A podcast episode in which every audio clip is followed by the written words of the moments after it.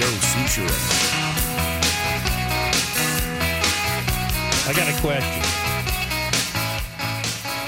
I have an answer, I hope. Two dogs stolen with an idling vehicle on Sunday night were returned to their owners last night after the Maplewood couple stormed social media and news outlets earlier in the day.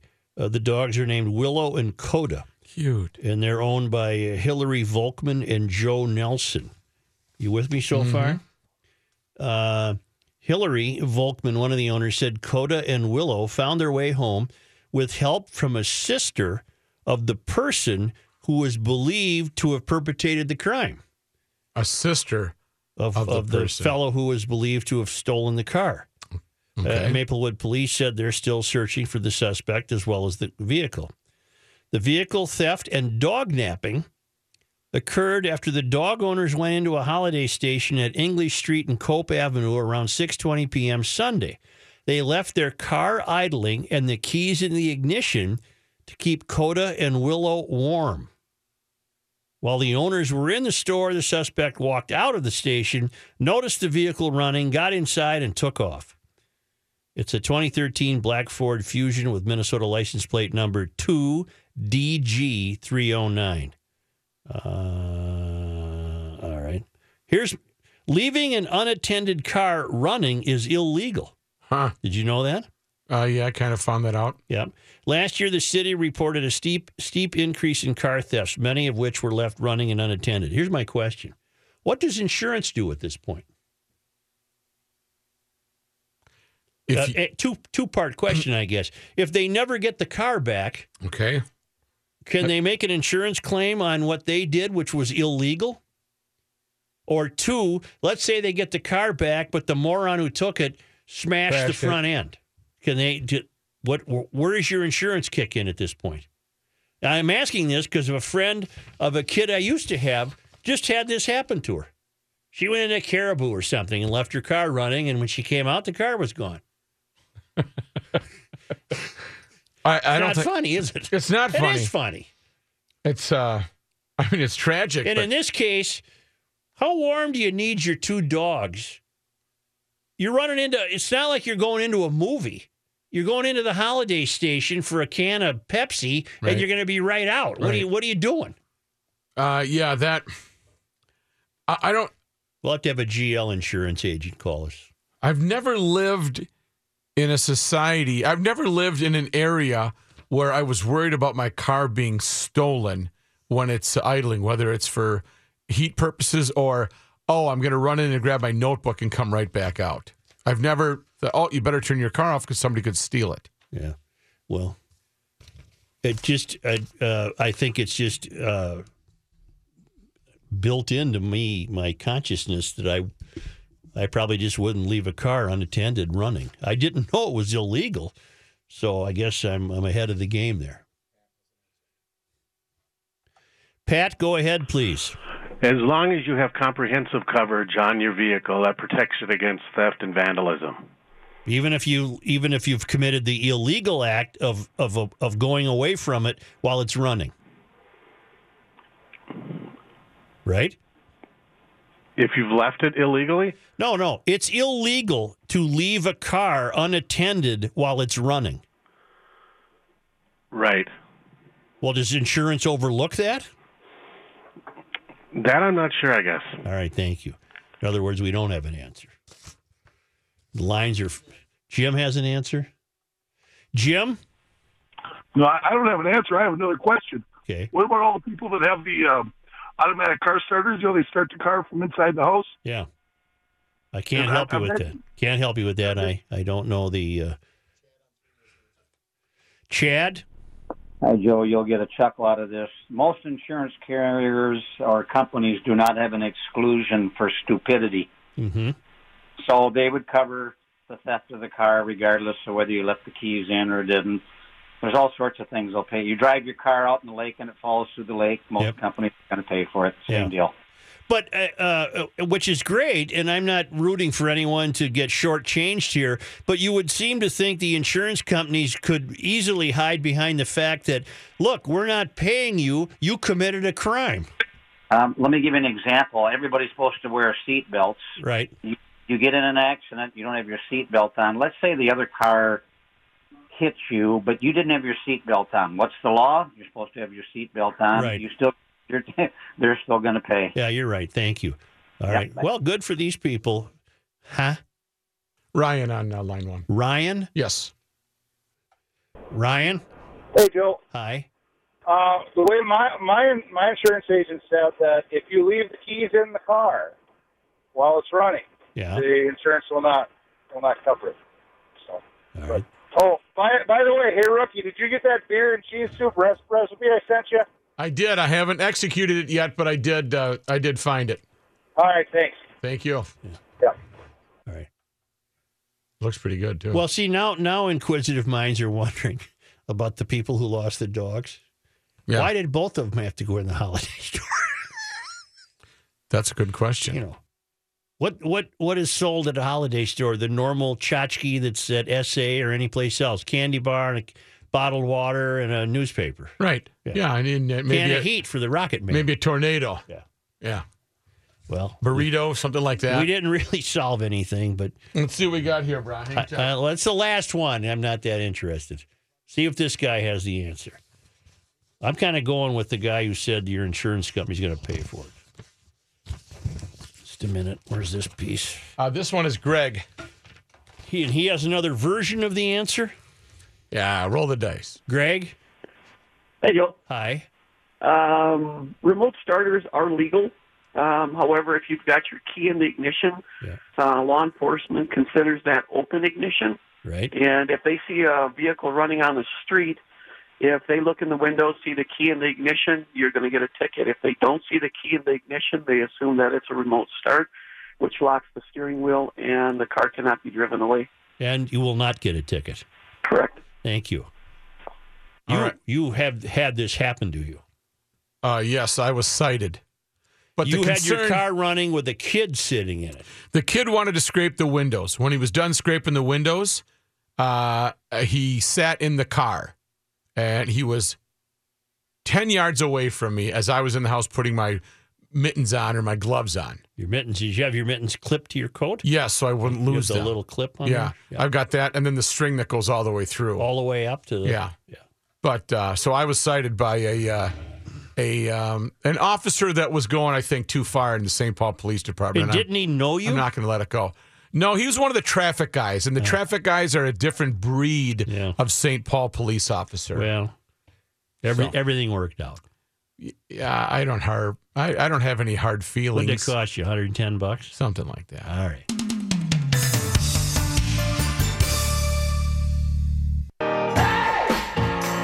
Tommy weighs in. Our guy Tommy. This will be the final Garage Logic word. He has 35 years of experience. Yes, he does. I can verify that he's in the industry. You ready? Yes. The insurance company will pay the claim. That's the final word on that. All right, that's the final word. And they ain't the only ones paying. You ready for this? Now he's going to go have a brandy. No, it's too early. Oh. He's got to call a press conference first. Judge awards graffiti artist $6.7 million. Whoa! After works were destroyed.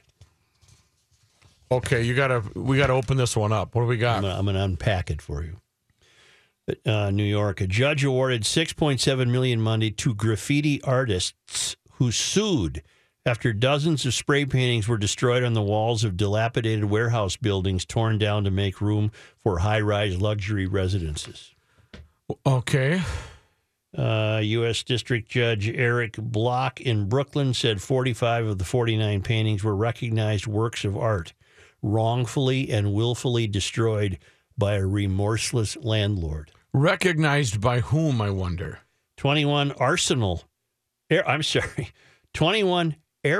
artists. That's what they're called now.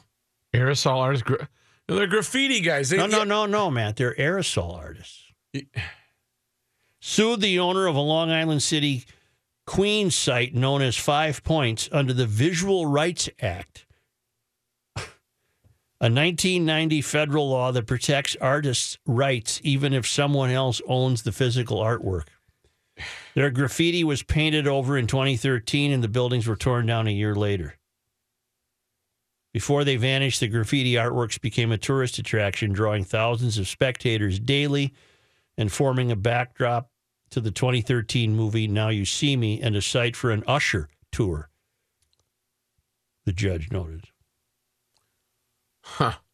The first problem is they're calling them artists. That's where the first leak in the dike was. The ruling followed a 3-week trial in November when Block said the respectful, articulate, and credible artists testified about striking technical and artistic mastery and vision worthy of display in prominent museums, if not on the walls of 5 Points. He noted one artist came from London, another from rural West Virginia, while others were products of prestigious art schools. Some were self-taught. He said he was impressed with the breadth of the artist's works and how many works spoke to the social issues of our times. This is in New York City? Yeah. Jerry Wolkoff, who owned the buildings, had conceded he allowed the spray paint artist to use the buildings as a canvas for decades, but said they always knew they would be torn down someday. His lawyer, Dave Ebert, did not immediately respond. The artists had once hoped to buy the properties before their value soared to over $200 million. Tough to buy that on an aerosol artist salary. Right.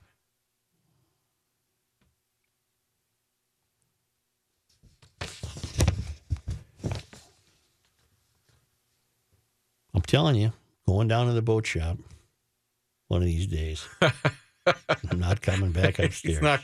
You're not going to hear the clunk, clunk, clunk, clunk coming back upstairs. All right. Wow. Jefferson City, Missouri. No. Well, now what? Yeah. Now what? In the heart? Come on. No.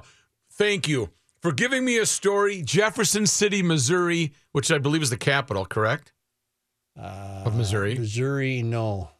Isn't Columbia the capital of Missouri? Oh, okay, maybe so. Yeah. Regardless, you are in the heart of America, and you are going to give me damn near in the middle of the country. You're going to give me the bounce back. This is the force field that pushes back against electronic trucks pking up recycling in the alleyways. No tall buildings around. And the statue Statue of Liberty can be painted on helmets of Olympic players. You're gonna give me some pushback here, aren't you? Mm-mm. The heart of America. Mm-mm. You're gonna break my heart of America. Mm-mm. Mm-mm. Yeah, careful. Mm-mm. At least you can talk. Mm-mm. Mm-mm. Mm-mm. Missouri lawmakers are considering whether to mark an official day to celebrate sliced bread. Mm-hmm. That's what I say off the air. Mm-hmm. Why are we celebrating sliced bread with an official day? I'm going to tell you. Thank you.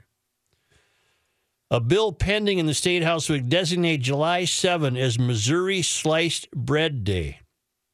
Oh, my gosh. Supporters of the bill say it's needed to promote tourism in the northern Missouri city of Chillicothe, where the first commercially sliced bread was sold. To promote tourism? On July... I'll get there, man. Just settle down. Yeah. Playing the part of the drama-filled Reavers. No, you're really driving me crazy. What, with bread? Oh, my God! What about the kids?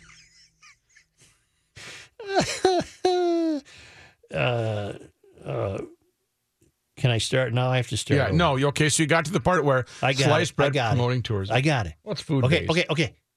Supporters of the bill say it's needed to promote tourism in the northern Missouri city of Chillicothe, where the first commercially sliced bread was sold on July 7, 1928. The city of roughly 9,500 people touts its carb-filled history and holds a sliced bread jam Blues Festival every year as part of the celebration. Okay. The bill is up for a final vote in the House, which should come in the next week. If approved, the measure would still need to pass the Senate. Okay, I don't think... It isn't so much that this is going to cost Missouri taxpayers any money or not much money, if any. Yeah. This is what's this is who we're electing. This is what they're worried about. This is what now I could see. I think I can see.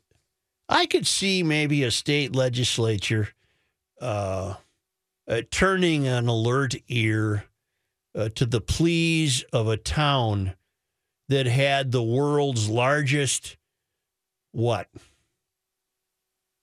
Ball of twine. Corn palace. No, I mean, something worthy of tourism, but for some reason they can't get any traction and they can't get people to see this marvelous attraction. Let's just say it was the world's largest hole in the ground. Okay, got it. You know, Meteor Crater. Meteor Crater, yeah. You'd want people to come and see that. By the way, you know what?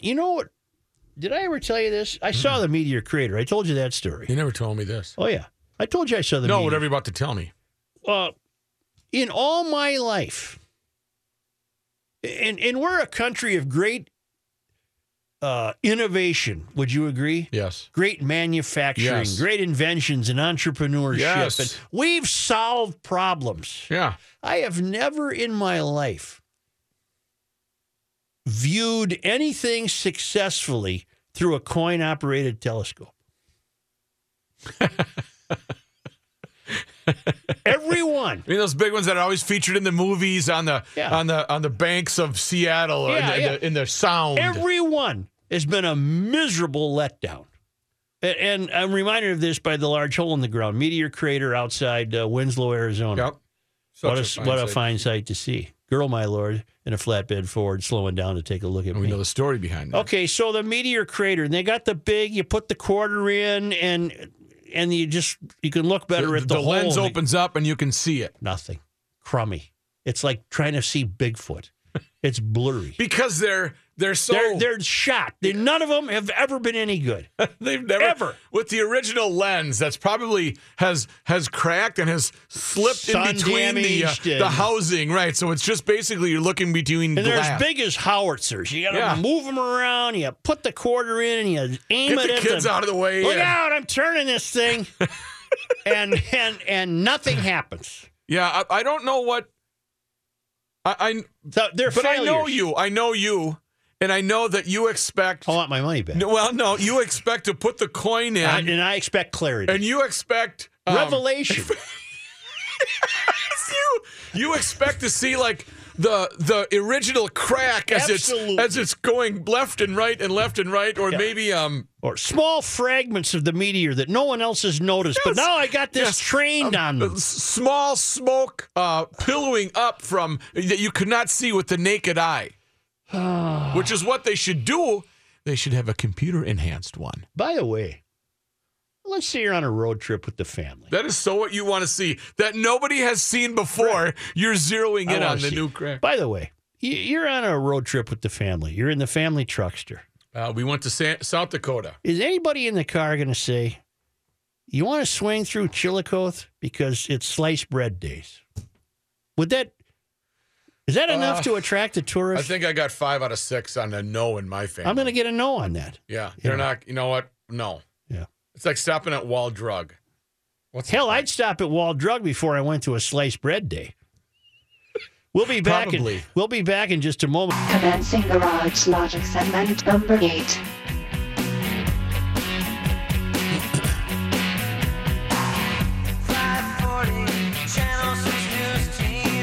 John, right? Thanks, Joe. Sunny and 29 degrees. This update brought to you by Fratelloni's Ace Hardware and Garden Store, proud sponsor of The Beer Show, Thursday nights here on 1500 ESPN. Lots of action locally tonight. The Wolves are playing Houston at the Target Center. The Wild play the New York Rangers at the Xcel Energy Center, and the Gophers are at home against Michigan State. Down south, down in Florida, today's the day Twins pitchers and catchers officially report. Everyone won't get together, though, until tomorrow, and manager Paul Molitor speaks to those on hand. After that, the first official workout of the 2018 season. The Twins will open their season March 29th in Baltimore. Do we have expectations early on? I know it's way too early, but... We expect a fairly decent year, don't we? This year? I think so, but they need to get some starting pitching before. And that was the same problem last year. Yeah. A couple of pleasant surprises, but that basically was it. They've shored up the bullpen, but now they need to shore up the starting pitching. Got it. And we're minus Perky this year. That's too bad. Minus Perky and, of course, Santana out until May, but still some free agents out there, so they'll probably get one of those. Justin Morneau is joining the Fox Sports North team for the upcoming Twins season. Fox Sports North making that announcement today. He'll work as an analyst for the Twins. We don't know exactly what he'll be doing, but he'll make an appearance tonight during the first intermission of the Wild's telecast on Fox Sports North to talk more about what his role will be. Who will? Justin Morneau. Oh, I see. He doesn't know. Is he going to yell, "Let's play hockey"? No. Well, maybe he is. Perhaps he is. He's a hockey player. That I don't know. He was a hockey player as a kid. Yeah. He was banned from playing hockey while he was under contract with the Twins. Mm-hmm. Yeah. That first intermission, he'll talk. A lot of good it did him. Somebody bumped him in the head with their knee, and he got a concussion. Yeah. News notes from today. Minnesota motor vehicle officials think they've fixed the statewide computer problem that prevented drivers from renewing their licenses. Minnesota IT services think they solved the issue last night. We don't know that. Department of Public Safety spokesman Bruce Gordon said the issue was related to software connecting the state's legacy computer system to a national database. It's the latest problem in a series of information technology setbacks for the state's license offices. The state introducing a $93 million database called MintLARS in July to keep track of vehicle registrations. But the program has had a series of technical problems. Many DMVs have had to delay processing titles, tab renewals, and transferring vanity license plates. And Governor Mark Dayton's office says fixing the system may require an additional $43 million. Are you all caught up on your titles? I think so. Okay. A South St. Paul woman accused of tying her grandnephew and his brother to a pole in her basement, physically and verbally abusing them and withholding food from them, has been charged. According to a criminal complaint, 53-year-old Flor Estela Gallegos has been charged with false imprisonment of a child, that's a felony, and malicious punishment of a child, a gross misdemeanor. South St. Paul Police Department said they first received a report that an 11-year-old boy went without eating for a weekend. The boy's school had filed past reports about the boy being hungry and wanting more food, according to the complaint. Authorities asked the boy about the report. He denied telling anyone he wasn't being fed at home. But upon further investigation, officers learned the boy was in the care of his grand aunt. To find what the hell is a grand aunt? I don't follow the lineage. It's the mother. It's the sister of the grandmother. Right. The sister of the grandmother. Yep. So it would be a great aunt. Yeah. Okay. She was identified as Gallegos, and she was also the granduncle also in on taking care of the kids. A staff school member contacted the police department to report the boy, then 13, had undergone physical abuse. According to the staff member, the boy's older brother had reported that Gallegos had assaulted the boy. Brother told the staff member Gallegos had hit the boy several times in the face because he had gotten into trouble at school. Is there any mention of a mother in this story? None whatsoever. South St. Paul is small enough to know who, what, when, where, and why. I wonder what school they were at. I don't know. What part of South St. Paul. And if I saw the kid walking around, I'd say, hey, here's a bag of chips or an apple or a banana. Okay. An envelope with suspicious... Did I go Reavers on you there? Yeah, sorry. Yep, I did. Yeah. I apologize. An envelope with suspicious powder, the one sent to President Donald Trump's son yesterday, included a threatening note, according to senior law enforcement officials. The note read, "You are an awful, awful person. I'm surprised that your father lets you speak on TV." It wrapped up with, "You are the family idiot. Eric looks smart. This is the reason why people hate you. Who's got that kind of time? You are getting what you deserve, so shut the bleep up." Ooh. Trump Jr.'s wife, Vanessa Trump, and two other people were taken to a New York hospital as a precaution. She's a looker, by the way. Yeah. Those Trumpers land on their feet, don't they? Which one is that, Eric? No, Donald Jr. Donald Jr. Yeah. New York police said the white powder in the envelope was deemed to be non-hazardous and was taken to a lab for more testing. It appeared to contain cornstarch, according to a senior law enforcement official. Meanwhile, Washington police and fire officials today removed a white powdery substance sent to the office building where former President Obama leases space. The material, though, found to be harmless. The local Fox affiliate said the incident was reported in the early afternoon at a building that houses the headquarters of the nonprofit World Wildlife Fund and where Obama has leased office space, not known if he was in the office at the time. Substance turned out to be baby powder, according to the Washington Examiner. Tens of thousands of revelers on hand in New Orleans and the streets for parades and fun as Mardi Gras caps the carnival season in the city with the celebration of its own, its 300th anniversary. Is it Mardi Gras tonight? Fat Tuesday. It's Fat Tuesday, man. Or Fat Tuesday? My yep. Gosh. The 300th anniversary. What am I going to do for Lent? That's your problem. Yeah. The 300th anniversary. I'm going to give up candy. No, I think I'm going to choose to do some extra things this year. You know, be extra nice or be, you know, instead of giving up stuff, yeah. You can go the extra mile. I'm going to go the extra mile and try not to upset the mayor. That would I would that please that. The Lord? Yeah. I don't think you got much of a shot there to make it through. Yeah, you got to remember, you have to be realistic in your, expectations.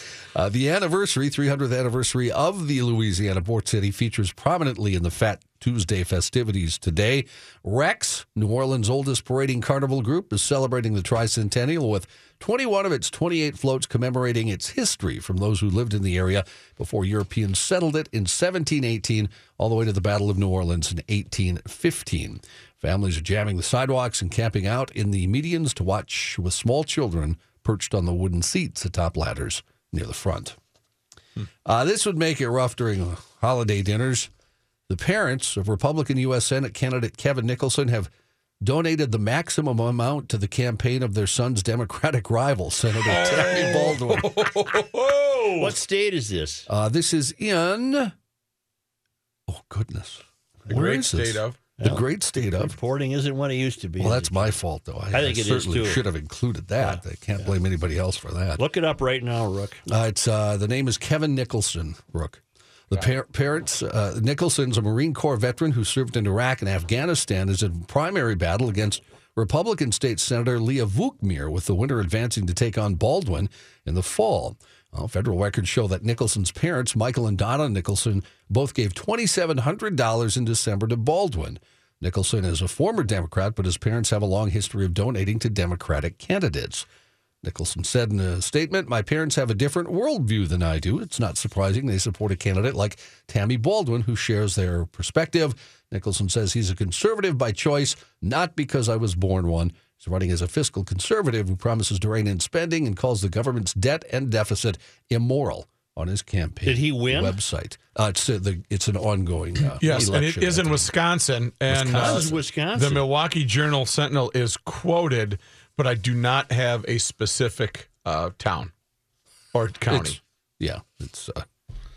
That's unbelievable. That would make for a tough Easter, huh? Yeah, he doesn't sound angry, though. He just said his outlook. And maybe it's kind of fun. Well, he grew to be wiser, and his parents did. That's all. Why don't we? Get they just didn't have their they didn't have their awakening yet. Right. Did they? Let's have the weather. Got it. Sports Talk. That changed Sports Talk. 1500 ESPN. You cannot stop him. He'll just make a move. Joe Souchere. Dave Dahl's forecast in Garage Logic, brought to you by Robert W. Baird and Company. Here's Dave Dahl. Thank you, Joe. We're 29 right now. We should kiss 30 before the afternoon cools down. Partly cloudy skies tonight, down to 18. Southwest winds at around 5 to 15. Tomorrow, partly cloudy and warmer, up to 40. South winds at 5 to 10. Nice little meltdown tomorrow. And then mild tomorrow night, 25. Thursday, a little bit colder. Temperatures up to about 28, but some light snow developing late, and that'll continue through the evening on Thursday. Some accumulation is likely. It does look like it could be enough to slow down the afternoon commute with maybe up to an inch or so. So some minor accumulations, I think, expected Thursday evening. Friday, just partly cloudy and colder, 20 for the high then. 34 on Saturday, partly cloudy skies. Sunday turns foggy, drizzly, and light snow developing, 35 for the high.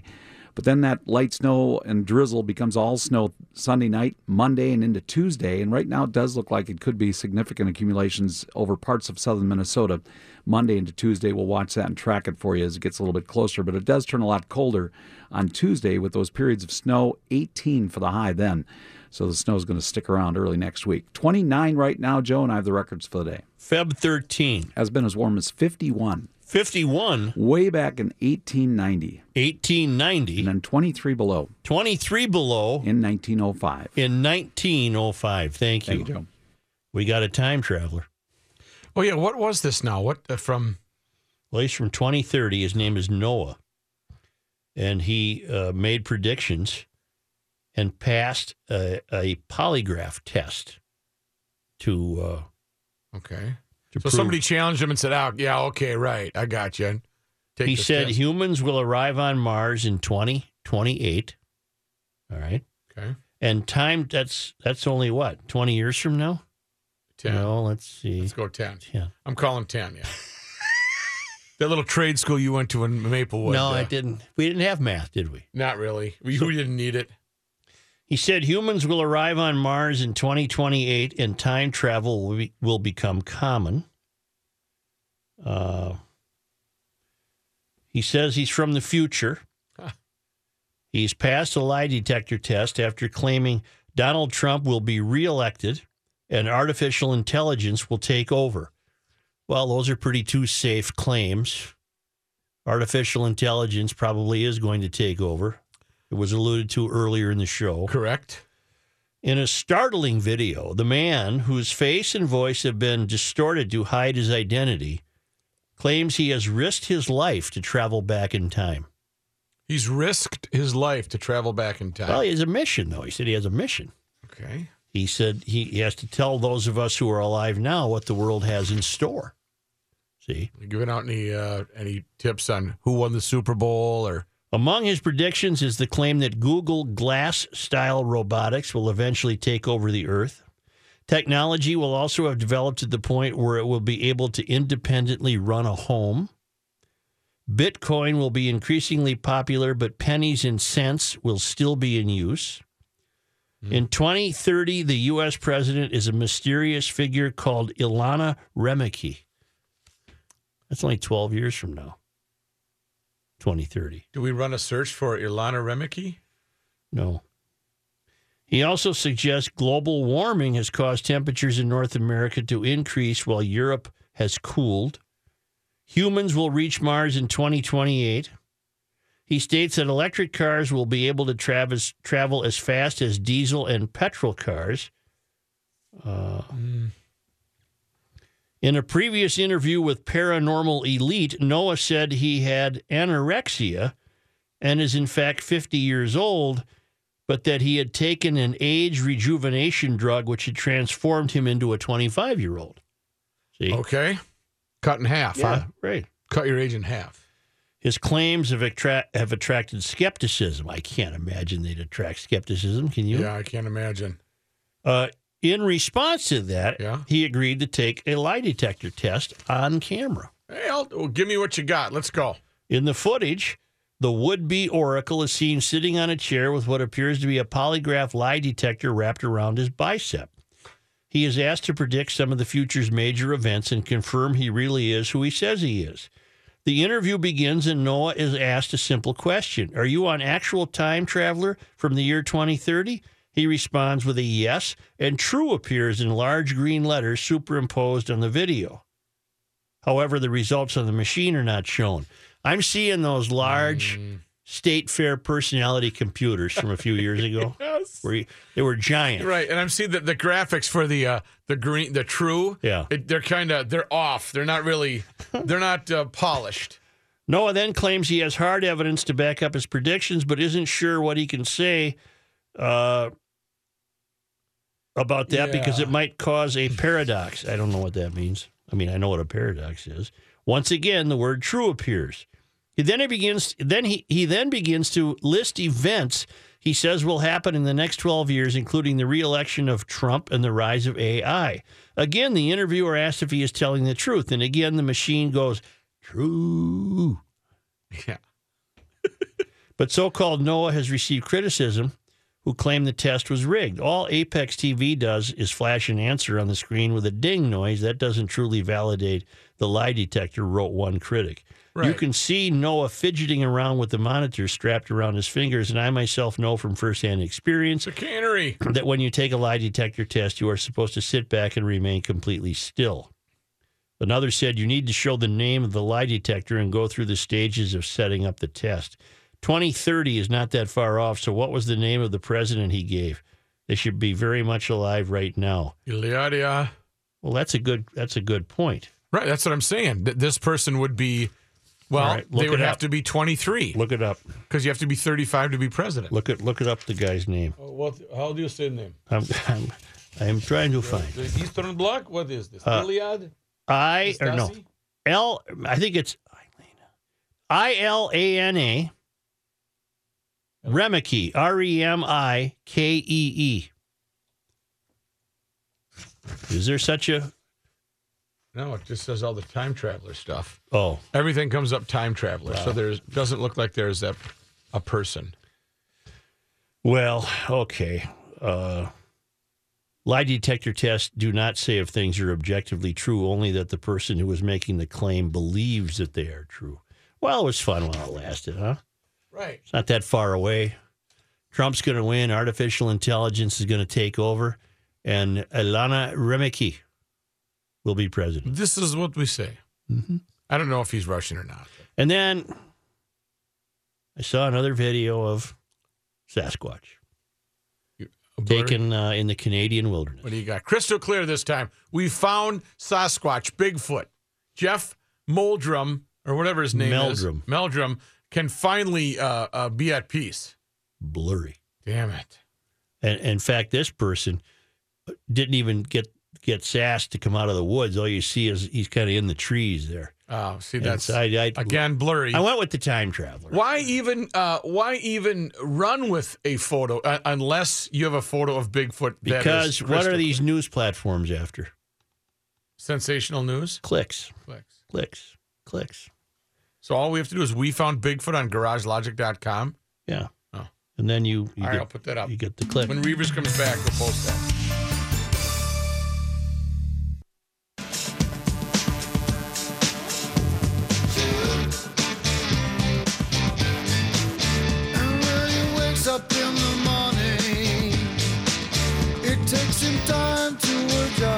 Frequent emailer Terry writes, the time traveler also revealed that Joe Souchere will still be the host of Garage Logic in 2058. It will run from 1 to 115. So you're telling me there's a chance. Uh-huh. Uh-huh. 2058? That's how many years from now. We got you. Would that be 32? I just need you to get the kid through high school, not through college. I can't. You're going to be. I'm going down to the boat shop, and I might never. I'll find you. Never came back up. Is Pat going to join us? Pat is ready to roll. He's having a little bit of computer trouble. I heard off the air, which really? I'm glad it's off the air. Was he talking to himself? No, I think he was in prayer. He was deep in prayer. 1,500. Very deep. I think he's coming out of the prayer coma. ESPN is KSTP, Saint Paul, Minneapolis. 29er. I'm going to call it 30. Okay. Wouldn't it?